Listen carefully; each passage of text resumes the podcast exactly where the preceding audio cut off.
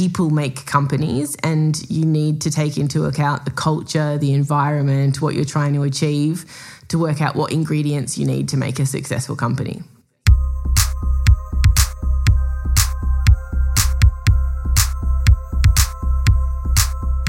Hello, and welcome to Female Business Angel podcast.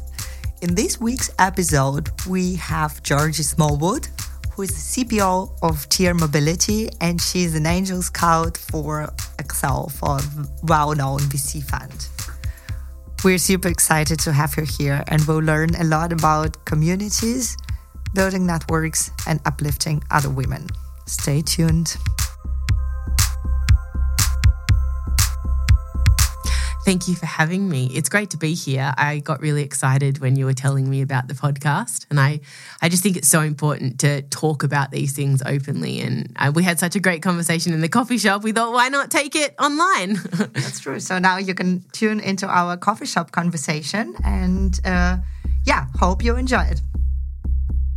I'm Georgie Smallwood. Uh, uh, by day, I'm the Chief Product Officer at Tier Mobility, and before that, I was the Chief Product Officer at N26. Um, and I've worked in tech for 15 years. I think I've been saying 15 years for a long time, but I'm always just going to say 15 years because then I don't age. um, but That's a good number. Yeah. Seems experienced, but still young. um, and so I have worked in lots of countries in the world. I'm Australian. I was born, grew up in Melbourne and uh, started my digital, I guess, digital tech career at REA Group, which is realestate.com.au.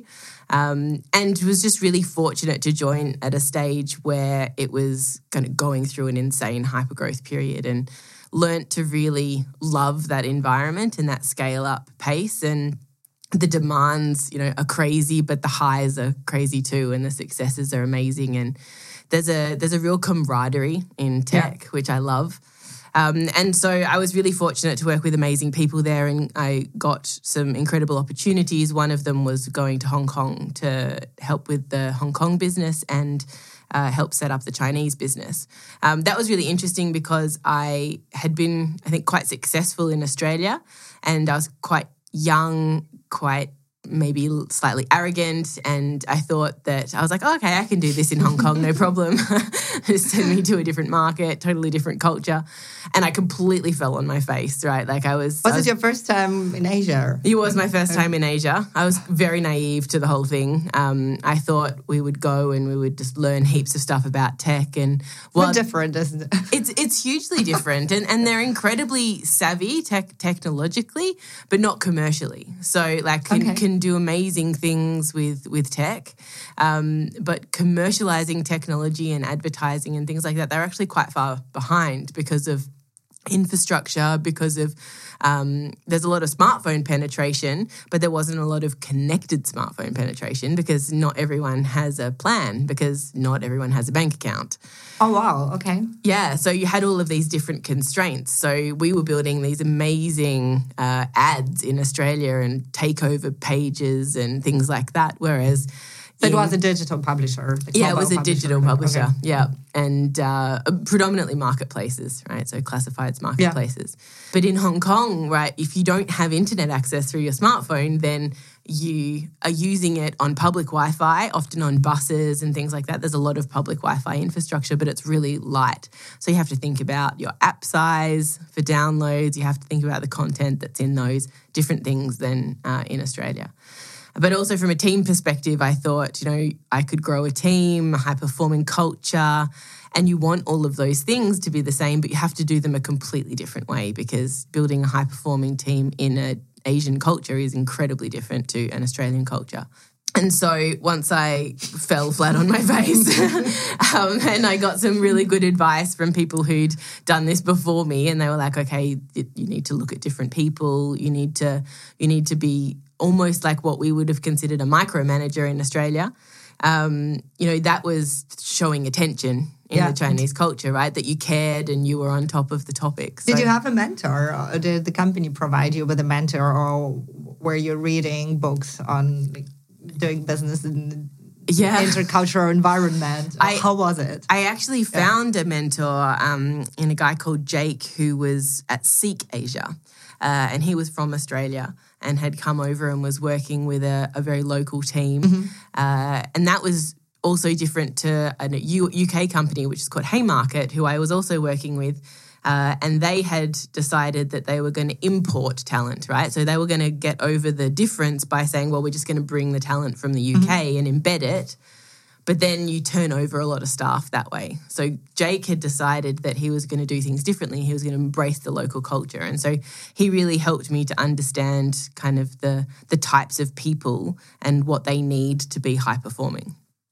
So that was awesome. An interesting learning, I guess. So there, for me, the takeaway would be find a mentor or a sparring partner who's been there before, and Yeah. yeah. Yeah, I mean, like you, you, try not to make all the same mistakes, right? Like On your eh, own. exactly. Yeah. Right? Otherwise, you're always gonna, you know, every time you do something, you're going to be making the same mistakes that people have made in the past. And I think just be a bit smarter than that. Try not to make, Yeah. try not to make the the baseline mistakes. Make the next level mistakes.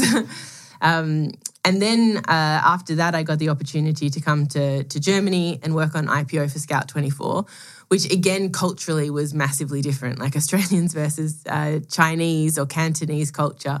Uh, versus German culture is like the Quite three a change, yeah. three polar opposites, right? Um, but but what I learned in Hong Kong helped me here, which was that um, people make companies, and you need to take into account the culture, the environment, what you're trying to achieve, to work out what ingredients you need to make a successful company. So That's fascinating. I, I guess, yeah, that's it's really all about people at the end of the day. yeah. And so, so tell us, how did you get into into angel investing? Because that's about people as well. Like, Absolutely. Uh, and I kind of got into it because of people as well. So uh, when I was at N26, you know, we had such a, it was such an insane hyper growth company, still is, um, and always pushing the boundaries and very entrepreneurial. And Max and Valentin have always, right from the very beginning, believed in investing in entrepreneurs and they wanted to grow entrepreneurs at N26. And when you grow a company that quickly, obviously not everyone wants to be in every stage of the organization. So when I joined, I started the or didn't start the product team. There was a couple there, um, but really we took it from pretty much no product organization to like a really big product organization with 50 product managers, 40 designers, product marketing, research, everything in two and a half years. Yeah. And uh, I wish I could say that we kind of grew organically. There was no turnover, there was uh, none of that, but there was definitely um, all of those things. So um, there is a high level of churn risk when you're growing that It's always fast. a bumpy ride, isn't it? Yeah. Looking back at things, but yeah. And I think that the the challenge is to be open, right? Because it's okay for people to choose. In fact, it's the right thing for people to look at what they're doing like clearly and say, do I want to go into this next stage? Right? I love scale up phases and I choose to join companies in this phase. I don't really want to be in a corporate company. I've thought about it. Um, and I've interviewed uh, in places that are bigger and more structured. And I love this phase. So, why is it strange that someone who was part of the first two years of an organization is then deciding that they want to stay in the first two years of an organization? So, you need to kind of open that conversation because then you also get returners, right? And people who try something else and maybe they decide that, yeah, that's great, they want to do that. Or maybe they decide they want to come back and, and Yeah. learn the next phase. Yeah, I can definitely relate to that. I mean, having been through their insane journey at Spotify in two countries, so Yeah. also from like 150 employees to 8,000 when I left. That's insane. Yeah, it's absolutely crazy, but it's true. You have you have to match the company's growth stage, so Yeah. to be at your best. And so right now you are in the in the perfect sweet spot, right? I am. being a CPO of tier. Yeah, I love it. I Yeah. love it. And one of the but one of the things that really triggered my angel investment interest was was this entrepreneurial culture. And uh, a lot of people who chose to leave my team while I was at N26 went on to start companies. Um, and I thought that was fantastic. And Max and Valentin are very good at investing in in companies that come out of N26. But I did notice that there was a lot of similarities in the people that were getting funded uh, and were starting companies and were being successful. Um, not necessarily just because they had the best idea, but also because they were it was easier to invest in them. They had better connections, they had a better network. And it was very heavily skewed to white men. And while I am so proud of the work that they've done, I also want to see that that success be spread fairly. And so when Accel reached out to me and they said, you know, we want to start the starter program in Europe, um, would you be part of the program? And I said, look, I, I really don't have a lot of interest being an investment manager. But I advise heaps of female founders, and I, I'm a mentor. Just as a hobby. yeah, just as a hobby, and and I I like I want to help. I want to be part of it, and I think when once I realized that the experience that I've had, it took me a long time to realize the benefit of it. valuable to others. Yeah. You know, and in, in a half an hour conversation, I mean, I talk really fast. So I can get like a lot of good nuggets into a half hour chat with someone, stuff that took me 15 years to figure out, and they can skip those mistakes, right? And it can be massively beneficial. And one of the things they were telling me though was that they just couldn't get investment. And so by joining the starter program with Accel, I could also add that to the When did that happen? About a year and a half ago. Okay, so it's pretty recent. Yeah. It feels like it's been forever because you're, stu- I don't know, at least in my view and in my bubble, like here in Berlin and in Europe, you're super established. Everyone knows you. So actually, like we are now here at Scene, who kindly provide us this like amazing podcast facility. So uh, they were really looking forward to meet you. Vladi was really happy to, to meet you offline finally. So you are kind of a celebrity. So it feels like it's been forever. Yeah, I mean, I think uh, impact. it's it's it's awesome. I love it as well, right? So I think um, it was very important to me that I use whatever position I've gained for something other than myself, right? And what I found was that, especially being the CPO of N26, which was quite a famous company, right? Um, and it had done very well globally and was a lot of attention from the press and from things like that. It's an amazing product, amazing brand. I mean, Exactly. yeah. And it gave me a profile that I didn't have before. And I was getting asked to do podcasts and talks and and that had never happened to me before, right? I just worked, right? I didn't uh, I didn't really do a lot of speaking events and things like that. And once I realized that this was getting a lot of traction and I was talking about and everyone wanted to know about me and I I struggled very much with that. I, I, I don't really understand why people would want to hear about me. But as soon as I spoke to Holly Bennett at Accel and said, right, I will join the Accel program as long as I can define my own investment thesis. And I only want to invest in teams that have that are female w- women founded or have a woman founder with equal percentage on the cap table, right? And that was a bit that I added later once I realized how much diversity washing there was Yeah. uh, in in the investment scene. Um, and they said, yeah, sure, do whatever you want. And so then all of a sudden, anytime anyone asks me to speak, I also talk about this, right? And so I'm able to spread the word a lot further Yeah. um, just by talking. So being an ambassador for female empowerment and entrepreneurship for diversity in general and giving back to the community from your own experience rather than just like talking about yourself. And, Yeah. yeah. So passing it on, right? I'm Yeah. a big believer, and that's why um, a similar time that I joined Accel as an investor, I also started a female entrepreneurship network called Auxilia. And That's true. Yeah, and Auxilia is really about i mean it, it's latin for helping hand right it's the whole point is that women are are becoming more senior right we're gaining more power year every year we're gaining more power um, maybe not fast enough as we would like but It's we never are. fast enough, but no exactly Small steps. We are in this together. that's right. And so every small step that we take, we should also reach hands out to other people so that we can take bigger steps the next year. And I think that if we if we pass that on, even if it's I mean, I I'm not independently wealthy, right? I, I am. It's great that I can use the the funds from Accel to do that, but you don't need funding. You don't need to just be funding people to help, right? A twenty minute conversation, an introduction over LinkedIn to someone else, like all these things have huge impact on on other women, and so I'm a big believer in network. And one of the things that when I started uh, with Accel and I looked at investments was that I was like, why aren't people investing in more women founded companies. And I asked a lot of people. I asked investment managers that I knew, I asked a lot of founders, and their answers were just non. What did you find out? It's it was kind of non-conclusive. They didn't know anyone.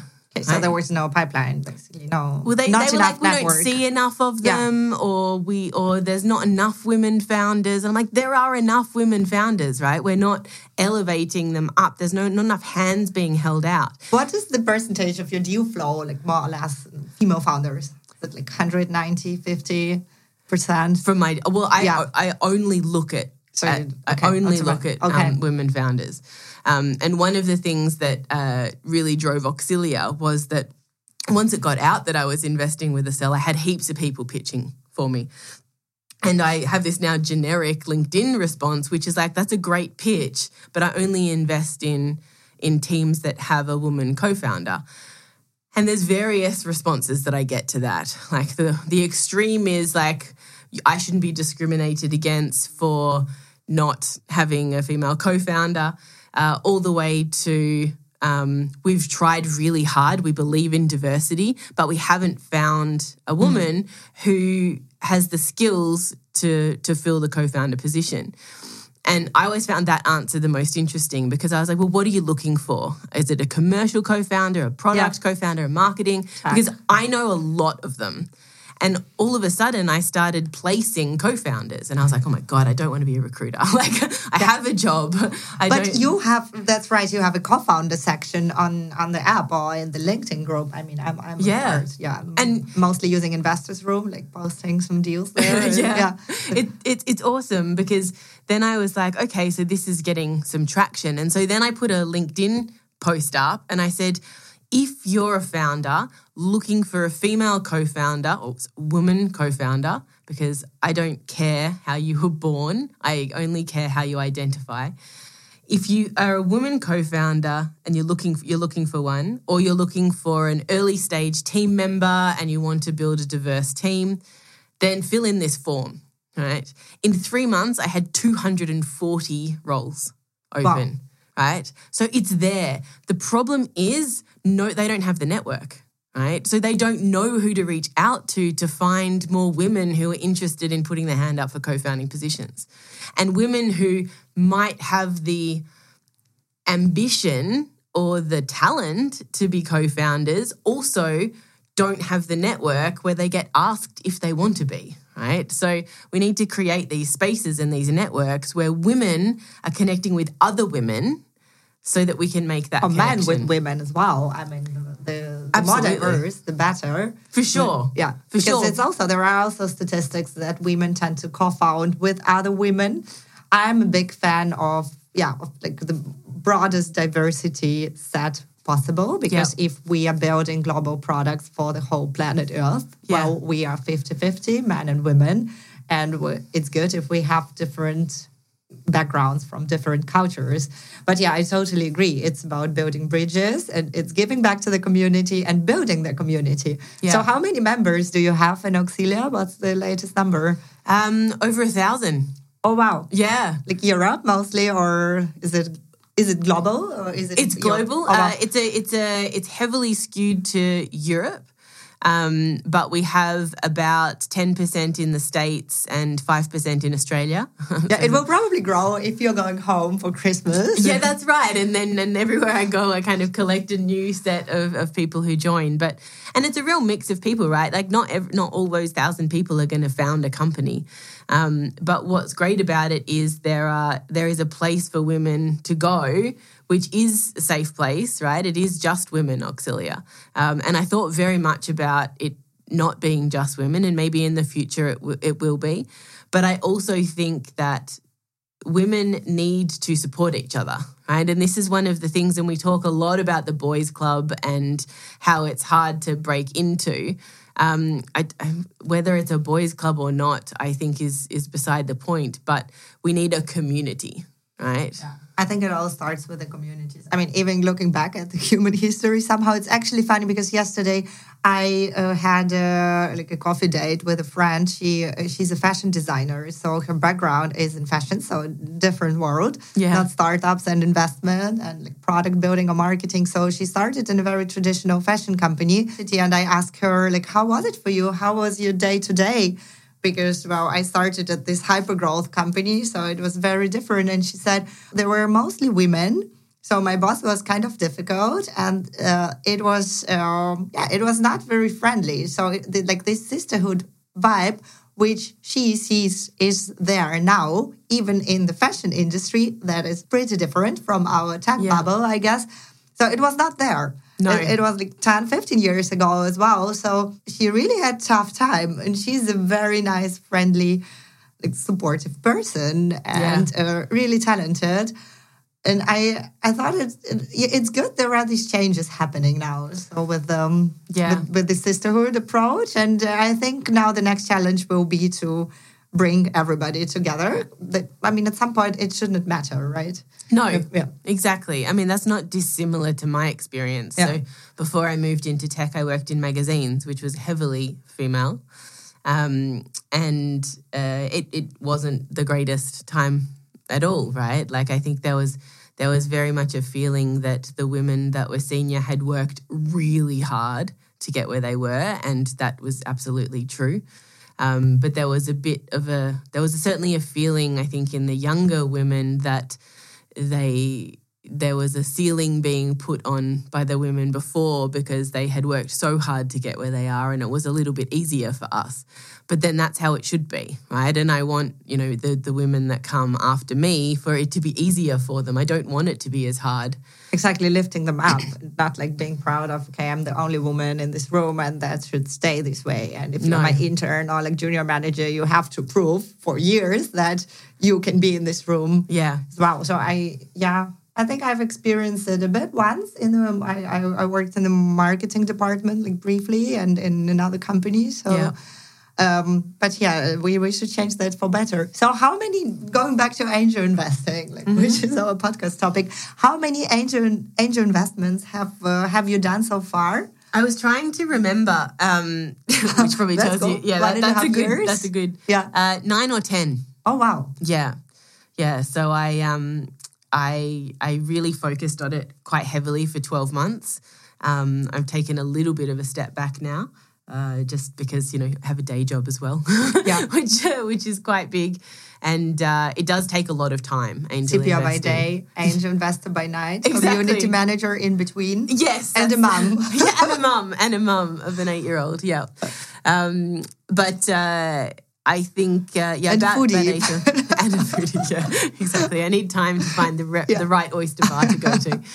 Um, but uh, yeah, I've done eight or nine, and and I, they're amazing. The companies are phenomenal. So some of them uh, are pretty well known in the scene. I invested in Remy uh, really early. That's how we met. Yeah, that's how Yeah. we met. Yeah, and I mean, uh, they reached out to me on Twitter, like cold, and were like, "Hey, we've got this idea. Do you want to be?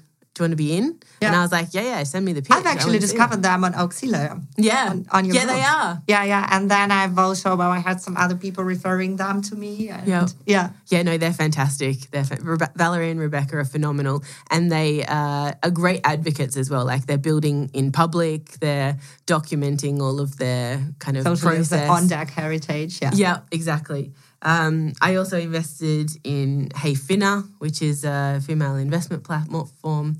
Um, Sudor in the UK, which is a fitness content platform, which is super cool and has a really different um, view of community uh, Okay. and creating communities for um, personal trainers themselves. What do they do differently? Well, I mean, you could consider them like a, a vertical YouTube, right? Um, and one of the things I really look when I look at investments is what are the multiple revenue streams that you have, right? I don't like to, I don't invest in products that only have single revenue streams. I think uh, you need, in this day and age, especially with COVID and the way that the world is changing so rapidly, you need multiple revenue streams to be able to to pivot fast enough, right? And to be able to pull different levers in your monetization model. Um, and so Sudor is yes, it's a it's a vertical content platform for personal trainers to be able to mm. Publish their their sessions, um, which I think is great. And I think from a consumer perspective, we're moving to this model of you know asynchronous um, or at least consuming content through a screen. Um, and we should probably consume some exercise content as well as just Netflix. And also the social vertical networks trend, right? So, exactly. Yeah. So on the consumer side, I love it. Um, but I, what I also really love is the small business side of it. So building these relationships with these content creators. So what I love is that uh, personal training is completely diverse, right? So you could pay a hundred pounds for a session in London which is might not be as good content as the 17 pounds that you pay in Manchester or the 5 pounds that you pay in Brazil for the most incredible Zumba class, right? And so what uh, what the internet does, and this is what I love about technology, is technology at its heart should democratize things. And so totally. if someone in in Brazil is running a phenomenal dance class, well, they should be paying a being paid a global price for that, right? And you can you can lever that on and off depending on market if you want to. But actually, people in London having the global rate. Yeah, oh, or, like yeah. people in London, if you if you start charging eighty pounds, like they will pay for that because that's the kind of the normal standard. And maybe you offer it for ten in Brazil because that's the normal standard there. But it gives actually these small business owners much larger reach and much higher potential global revenue. exposure. Yeah, exactly. So I love the fact that it it not only democratizes access to the content, but it also democratizes the creation of the content as well. Yeah, that, that's I have to check this out. Yeah, it's, yeah, it it's sounds really like cool. it's an interesting one, especially in dancing. Yeah, yeah exactly. Hope they will not close clubs again. Like yeah, I know. In Berlin. So, I know. but in the worst case, we can dance online. So, Absolutely. And uh, how do you remember your first angel investment? How did it happen? Um, I don't know which one was my first. Actually, I think it was Heyfinna. Um, and that was a, a, an introduction from my CEO, Lawrence, the CEO of Tier. Um, and he had invested in Heyfinna and they were looking for. You've already stepped into your uh, scouting role. Yeah. And they had, um, they were looking for someone to help from a product perspective. And I was introduced from that perspective. So often I get introduced into teams uh, from an advice capacity um, and then the investment comes um, off the back of that. But um, when I when I look at teams and I look at the the products that they're building and the teams, yes, obviously I invest in in diverse teams, but it's not just for equality purposes, right? I think that fundamentally, if what the companies that we're investing in today are the companies that are going to be the Facebooks and the Googles of tomorrow, like something at least exactly. Let's hope so. um, let's hope we can do better. That's better. minimum outcome. let's think big. That's right. Um, and so part of my kind of the reason for my investment thesis is that if we're only investing in ideas that are created by such a small percentage of society, then actually we're not changing what the future is going to look like at all, right? And uh, I often talk to investors about why they're not investing in, in more women founded companies. And I get a lot of disappointing answers, a lot of interesting answers, but a lot of them are like, well, women tend to build things in mental health or, yeah, uh, or education or, yeah. or, you know, fem, femtech. And, uh, you know, I want to, I'm focused on fintech or this or that. I'm like, yeah, but to be perfectly honest, we don't need any more fintechs, right? We really need uh, solutions for underrepresented parts of the world. Like we need education solutions. We mental health is the biggest crisis, is a bigger crisis than corona, right? It's just silent because no one's talking about it. And so I invest in companies that I think are solving problems that are going to get bigger and bigger and bigger in the future. So I, I do focus on areas like mental health, like education, like fitness. Um, and there's a, a, US company I invested in called Clay, uh, mm-hmm. which is a pediatric platform. Um, and when I first heard it, I was like, oh, another baby platform. And they're like, no, no, no, no. Like, this is like six to 16, and we're going to focus on bullying. And I yeah. was like, Oh, wow. yes, please. Yeah. Because these are things topic. that, yeah, and no one knows what to do, right? And we need to democratize help in that respect as well. So I tend to use my investment. I often turn down companies that are great because they will have no problem getting investment. So I tend to use my investment capability to say, right, I'll come in because then investment is a bit of a game. And this is, I didn't realize this until I got into it. So often it's you call a million people, a couple of people come back to you and they say, who else is in?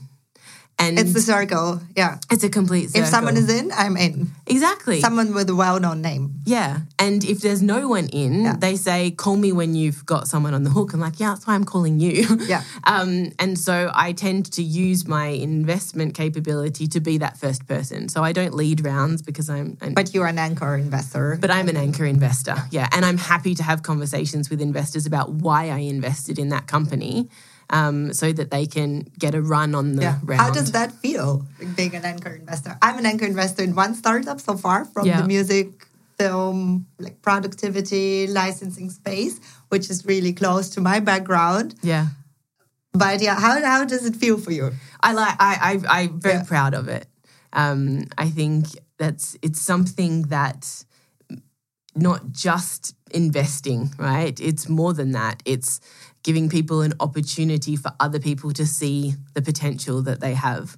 Um, and if the world needs pre-validation for that, then as much as I would prefer the world wasn't like that, I can't change the world. What I can do is take steps to make sure that I can make a small impact. Take your own stand. Exactly, exactly. And and I'm in this great position where other people seem to think that that's a good indication, right? So I want to leverage that as much as possible. Th- That's really cool. Doesn't it feel like a bit of a pressure as well to make wrong moves, or also you know being a voice and like the role model for well for for the female entrepreneurship, for diversity, for like picking some really underrepresented business ideas, Yeah, it it it, it not can to following not to follow the mainstream also.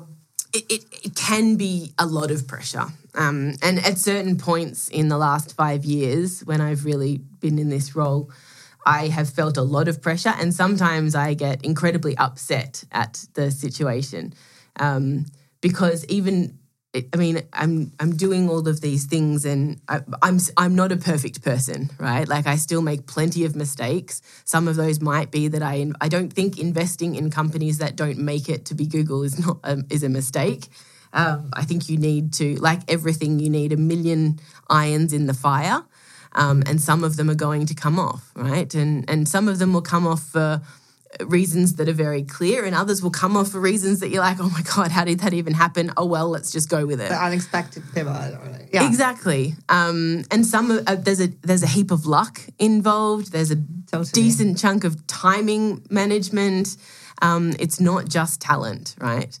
Um, but it it can be a lot of pressure because we tend to look at women leaders and hope that they fulfill all of our hopes and desires of what we want women to achieve in the future. I promise you, I cannot deliver that.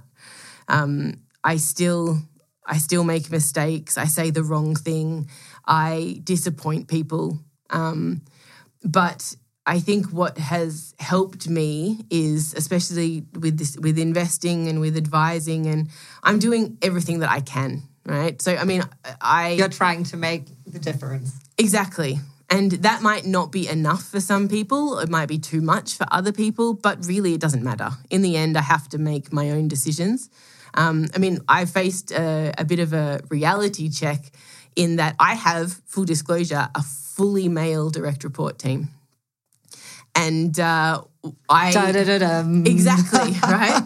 Um, and I have uh, I have looked for as I open roles, I make sure I do all the things, right? I make sure that the And don't pipeline- repeat yourself. I, I, I make sure that the pipelines are diverse. I spend extra time making sure that we can bring people in. I I make sure that we have women in the pipeline that maybe on paper don't look like they would fit into the pipeline, but it's not always the paper CV that matters. Absolutely not. no. Um, and as I go through different roles, and if I don't find a, a woman candidate that's successful, I still have to fill the role, right? I still am a commercial product leader. I'm I'm not in an NGO. I'm a venture. We're always venture backed. We still have to get things done. And so what I I got really disappointed in myself a couple of months ago, and I was like, how do I, how can I stand by what I say and what I do when I'm not hiring them? I'm, I'm not I'm not hiring diverse teams, and there's there is some catch up that we need to do, right? There are not a lot of women in product at a very, very senior level. And to be honest, the ones that are are such demand that the price for them is exorbitant, right? Yeah. Like so that they, you can command a, a, a huge amount of uh, of remuneration.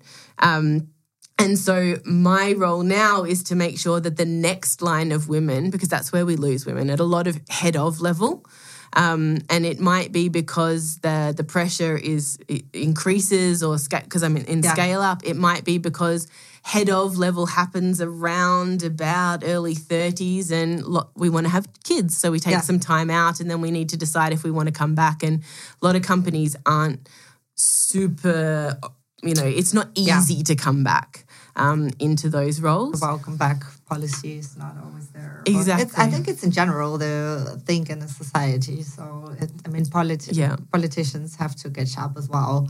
Yeah, but so my focus is so yes, I'll always make sure that where we have the right processes in place to ensure that we hire the best person for the job, but we also have the the right candidate pool to pick from.